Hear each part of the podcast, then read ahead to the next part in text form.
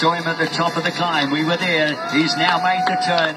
What a fantastic time. It's going to be a 6.31 and change for Steve Keller, along with his team, Michelle Williamson, Ali McNaughton, Mary Latzer. He is your overall champion 2022, the inaugural Ultraman Arizona. It's very fitting that Steve Keller, the winner of day one, the winner of day two, and now the winner of day three, and therefore your overall champion, absolutely stunning.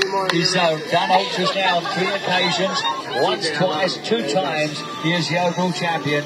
The first to get laid by Jen in 2022. Congratulations.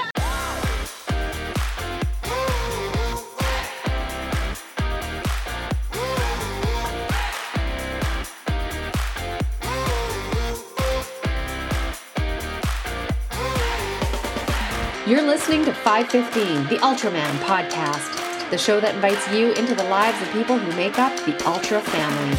Here's your host for these conversations, Larry Ryan.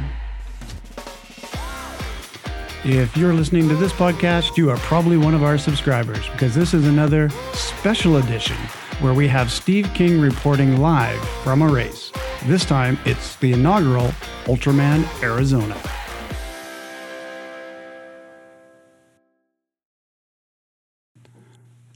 Just before we bring in Steve for his day three report from Ultraman Arizona, I would like to give a reminder to listeners to go to the 515 Facebook page to vote in the March Madness bracket poll for Ultra races. New races go head to head each week as we move down toward the final four. This week has Ultra Check 515 versus Moab 240. And now here's Steve's report live from the race.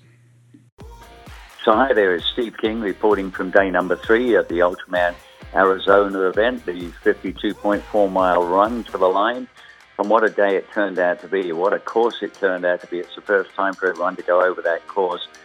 Incredible. And a massive climb towards the 44 mile mark. And uh, uh, but an amazing couple of times up front there. Uh, Steve Keller has now won all three days. Uh, the first two days on the bike because, as you know, there was no swim.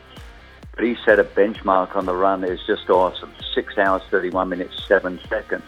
However, he had someone who was trying his best to chase him down and moved up a lot of places in the form of James Scanlon. He ended up at 642.04, which moved him to third place overall. But Steve, a convincing victory, won all three stages. Matt Barkas ended up in second place overall as he ran a 736.20. So phenomenal. And I know a lot of people are wondering about Bill Owsley. He was a man who had second place on days one and day two. He ended up with a ninth place on the run, did an 8.55, ended up in fourth place overall. So phenomenal stuff for him. And what was great in the women's division, although it was sad at one level because it meant Jamie was, uh, was suffering again out there. She had a really rough day yesterday and was two hours off the road just trying to get back onto the bike. She completed that, managed to get to the run finish with less than 20 minutes to spare, still came third female overall. And so the women had a minute 53 or 51 between them going into the third and final day. And it was the Brazilian Vanusa Maciel, 52 years of age, who came away with eighth place under the finishing arch for the run with an 845.39. She won the title.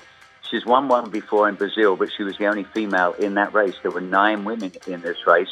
She's been second and third at the World Championships, but to take the win of 52, phenomenal stuff. She was really pleased. And Meredith Terranova ended up taking second position as she ran 14th fastest day with a 933.44. The last finisher home, that was Armando Armelini, one of four men who have done back-to-backs now because of Florida three weeks ago. He ended up uh, running 11:49.47. So 31 people uh, finished the run today, so we were thrilled. It was a, a marvelous three days, and Jen McRae and her team can take a lot of pride in how they performed in hosting this inaugural event, and very, very successful. Not only many athletes saying they'll be back, but many of the crew, and certainly the organising committee will be.